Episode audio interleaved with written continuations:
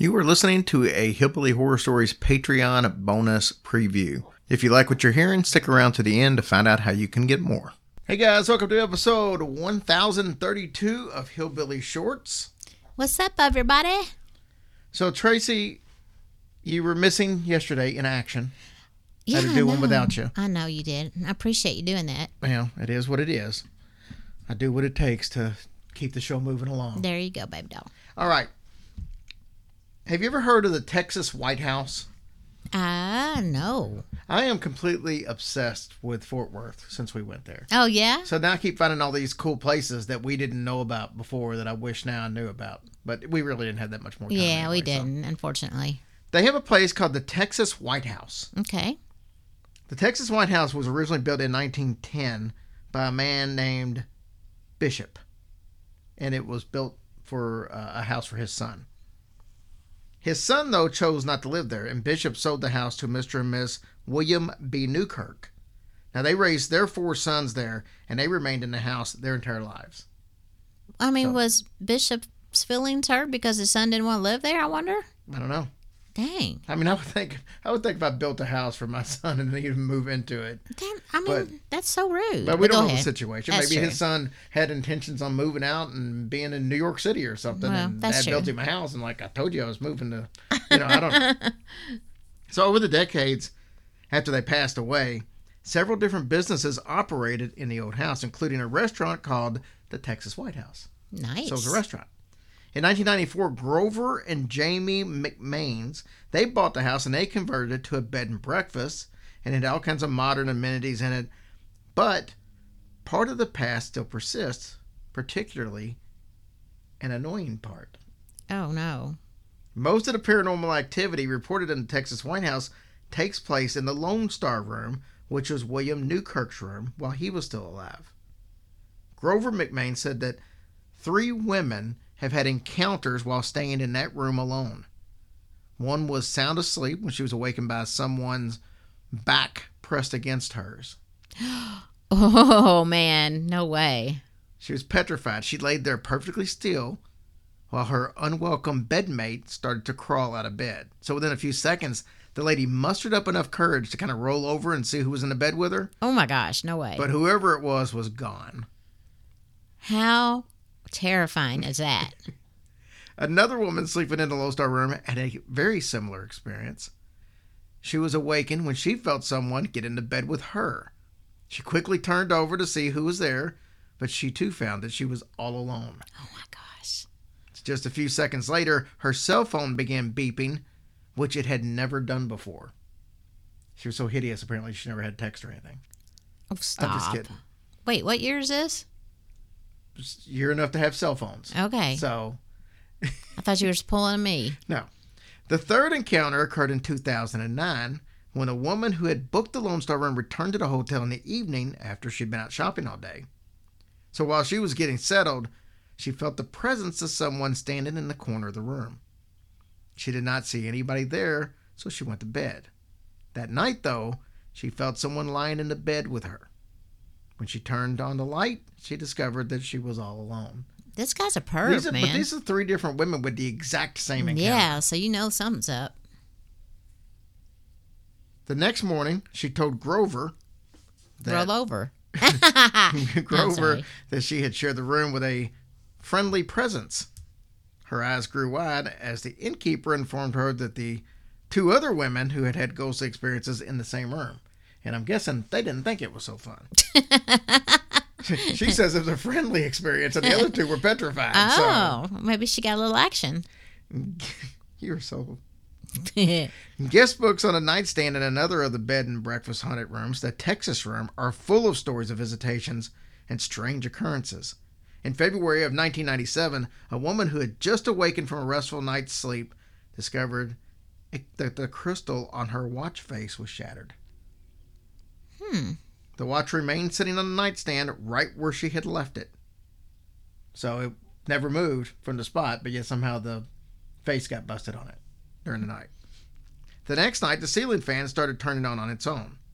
There was no air coming from anywhere, any of the vents that could have moved the blades, and the windows were shut. I mean, I'd been okay with that. I know you would have. Another woman who stayed at the hotel in September of 2008 said that she was awakened at 3 a.m. by feeling that something was lifting the covers off of her feet.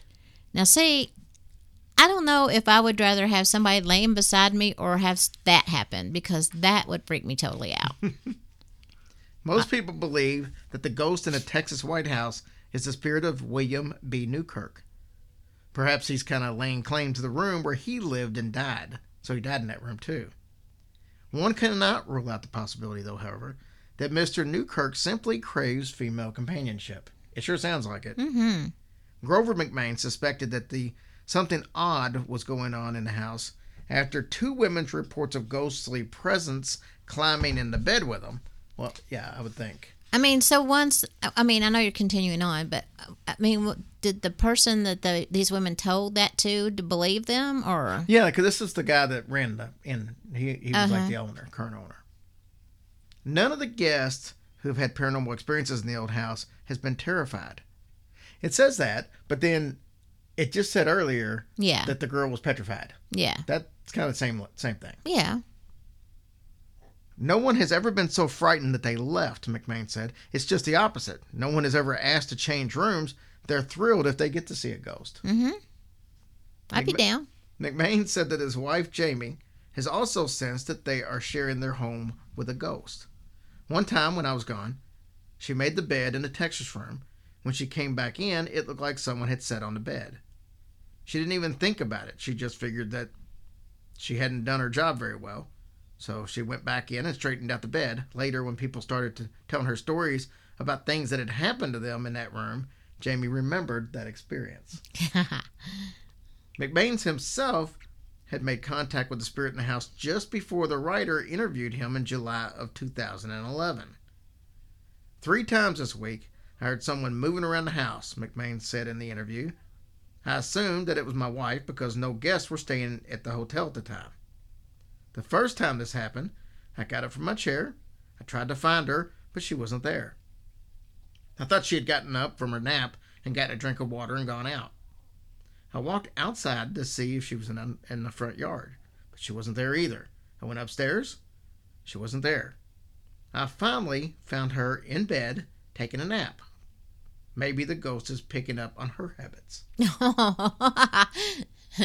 McBain says he doesn't mind the publicity that the Texas White House has received over the years because of the ghost stories. Like many innkeepers, McBain has discovered that ghosts are good for business. Many of the accounts in the guest book and Texas room are written by people who booked that particular room in hopes of encountering a ghost. I told the ghost stories to some of my friends who ran bed and breakfast, and they said I shouldn't publicize them because ghosts were bad for business, Grover said. Actually, it hasn't been negative at all. I've been very pleased with the guests' reactions to the ghost stories. well, good for him. But I, I see what they're saying because a lot of people, especially you know, when the ghost hunter shows and stuff came out, it it made it cool. But before then, it really wasn't cool at all. Mm-hmm. And Bobby Mackey, when we interviewed him the other day inside uh, of Bobby Mackey's at the live event, he had kind of made mention without saying it. He kept saying that when I asked him if he believed in ghosts when he bought it, Mhm. and, and the things was happening because his wife had believed it, and they were on the Jerry Springer show, and he said then he didn't believe it, and she said she did. But the reality of it was, you're talking about the late '70s, early '80s. Yeah, this is not the recent Jerry Springer show. Right. it's when he had some class. Yeah, yeah, they were out there talking, and then somebody threw a chair at him, and I'm just kidding. but the reality of it is, Bobby didn't want to mention ghosts, and he told Carl, the the the caretaker there, not to mention it because he did not want to hurt his business. Right. He didn't want people not coming to his place because it was haunted. But that's the way it was looked at back in the 70s and 80s. It didn't have that appeal that it does now. Now you can have a business and people will come there specifically because it's mm-hmm. haunted. Now But look yeah. how famous it is. Yeah, you know. but that definitely wasn't the case back when he was getting started. So I can mm-hmm. understand why you know some of these innkeepers that talked to right. this gentleman would have would have said, "Hey, yeah, that'll kill your business." No, that's true. Yeah, so it's a matter of, of timing. Like I said, in Yeah, the, in the you, late seventies, right. seventies, early eighties, people would have been petrified to stay there, and they they might have killed your business. But Mm-hmm. in today's world, it's like you got a whole market just for that. That, you are absolutely right. All right, guys, thank you so much. We love you, and we'll talk to you tomorrow. Bye, guys. Hey guys, welcome to episode 1208 Fibly Shorts. You said, "Hey guys." So, Oh, and? it's okay to slur my speech once in a while. I don't drink and I just want to know what it's like. but I'm used to hearing your Peter Brady voice more than that low tone, Yeah, but I cut those out. tone loke. Mm. oh no. oh, hey guys. All right, so we were talking about tragic deaths yesterday that lead to hauntings. This one's called An Accident Creates Trauma. A client recently brought me another case with a similar cause, but quite different manifestations. When she called me on the phone, she said that she was in a terrible state of confusion and could not seem to get her thoughts clear. We met at my office, and she explained that for the past few months, since moving into a new home, she had not been able to unpack some of the boxes, which were still in the garage and on the floor of the house. She felt as if something else was in the house. Although she saw nothing, she did hear a few strange noises. She could not identify the sounds or trace them to any human or physical force. She had not told her husband about her feelings. She had nothing concrete to describe and did not want him to think that there was anything wrong with her mind. Her real concern was her mental confusion. She was a college graduate, a teacher, and an intelligent person. She had always considered herself to be in control of her life. Now she felt as if her head were stuffed with fragments of unfinished thoughts. Welcome to my world. Don't even tell me about it. She found it almost impossible to hold on to an idea and carry it through to completion. Again, me. As a result, she could not accomplish anything, even a household tasks such as unpacking the boxes from her move. She could not control the wild thoughts racing through her mind. At times, it felt as though she were literally flying apart. I suspected in addition to a spirit occupying her house, a discarnate entity had invaded her. With some hesitation, I suggested that she might be possessed. That's what you want to throw out to somebody right off the bat. Mm, I don't know how to tell you this, but yeah. And I know I did it. I know. Sorry. She responded at once with a sigh of relief. oh, oh, thank God, God, I'm just possessed. She admitted that she had thought that this might be the problem, but she was a little hesitant to suggest it. oh my gosh, wouldn't you wouldn't you be? Yeah. She was an excellent hypnotic subject. In a matter of seconds, I guided her into a deep, altered state of consciousness. I asked if there was anyone in her, or with her, who could speak to me. Immediately, she spoke in a voice not her own. Oh, yes. Yes, help me. Please help me. I don't know where I am or what happened to me. I'm so frightened and I can't find anyone to help me. No one will listen to me. Aw. I directed the speaker to go back to a time before he became so frightened. Tell me what had happened to him. He said, You see, what had happened. He didn't say that. And the, hmm. He reported that he was walking along a dark street alone. Then something hit him from behind. That was the last thing he remembered clearly. From that moment on, he remembered nothing but confusion. He did not know where he was. He could not figure out what was going on. Finally, he saw this nice lady. She seemed to be a kind person.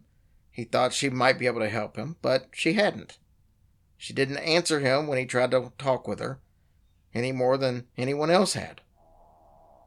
It is interesting to note here that while it was true that the woman was a kind, loving person, personal problems and problems involving certain members of her family had kept her in a state of, of emotional confusion for some months. A combination of her nurturing self and her confused emotional state had attracted this young male spirit. Although she had been coping with her emotional state fairly well on her own, without any mental confusion, she was vulnerable. And when the spirit, in his mental and his mental turmoil, actually invaded her energy field, she took on his feelings, Oh. which is why she was feeling confused, feeling and confused. confused. Thought, hmm because he obviously died with brain trauma, Right. so that would have caused him to be confused, and she was picking up on that. I conversed with, the, with this confused spirit for about a half an hour, explaining to him that what had happened and what he could do about it now. He was responsive and receptive, but very hesitant. He did not feel that he could walk into the light. He was not quite good enough. Oh no. I continued to encourage him to open his eyes and look at the light, explaining that anyone can do that. Finally, I used a guided imagery to describe a path with flowers on both sides and a light at its end. Finally, he was able to open his eyes. He told me the path was beautiful. If it was all right with me, he thought he could walk into it. Then followed one of the more touching experiences that I've ever had with a spirit. He finally told me that he was ready to go into the light and said, Thank you, oh, thank you, thank you so much. Both of you. Here I would like to give you a flower to show you my thanks. With this statement, my client's arm rose from the arm of the reclining chair. She extended her hand towards me as if she was giving me something. I reached out and took whatever was whatever it was and said thank you. The spirit responded immediately Thank you. Thank you both again for helping me. Goodbye. My client, still in her altered state, said, Oh my, what a relief. I feel so good. I am so happy for him. He was so relieved. She came out of her trance state and we talked about her feelings. She said she felt absolutely wonderful and could not find the words to describe the difference in her mind. She felt as if all the fragmented pieces had come together again she could think clearly. A follow up a year later confirmed the, the success of her experience. How amazing. So that's pretty cool. That is a wonderful story. And I've never I've never heard a story where they used hypnosis mm-hmm. to uh, I guess talk about an attachment or a possession. It's usually like a past life regression or something like that. yeah. that. Or to relive a tragic memory that you've suppressed. Right. I was hypnotized once. I know. You do? Yes. What I do? I'm sure you've told that story on here. I have never. You, I'm pretty sure you did. Oh, well, don't you tell it again. took off your bra or something. Is that right? Am I right? Well, yeah, but we all went mm-hmm. backstage and That's... we put it on the outside of our shirt. Oh, I didn't remember that. Part. No, I didn't get naked or anything, but then we went out to the audience and we we thought we were monkeys or something and we were picking bugs out of people's hair like literally picking at people's heads and eating bugs. It was awful. One of my exes who shall remain unnamed gina she Stop. she had an experience like that to where she was hypnotized on stage at a comedy show and she, i can't remember exactly what she did but she was so embarrassed by this she wouldn't even talk about it. Uh, i think i did something embarrassing that i don't remember because it was at a casino, a show at a casino, and as I as the show was over, I was walking out, and uh, some guys were high fiving me, like yeah, and I'm like, holy crap, what did I do? And I don't know. Um, there's a tape of it floating around here somewhere, but I don't know where it is. Hopefully, it's destroyed. Hopefully, hopefully, it's destroyed because yeah, that could be. Now I'm going to be on and, to find it it was like people in the audience that I worked like I worked at a dental office and they were patients of mine. Are you kidding me? That's so embarrassing for my soul. And then every, every time they came up, every time they came into the dentist, they reminded me of it. Uh, you know, uh, it was terrible. Oh well. Oh well, those are good old days. All right, guys, we'll talk to you tomorrow. Hey guys, if you like what you just heard we do six of those small bonus episodes every single week. We also do two full length bonus episodes every month. We do a listener stories episode and then a story that's just, just like the ones you would typically hear on the regular feed. If you're interested in supporting us on Patreon, just go to patreon.com and look up Hillbilly Horror Stories or go to hillbillyhorrorstories.com and there's a direct link right there. Thank you guys so much for what you do for us.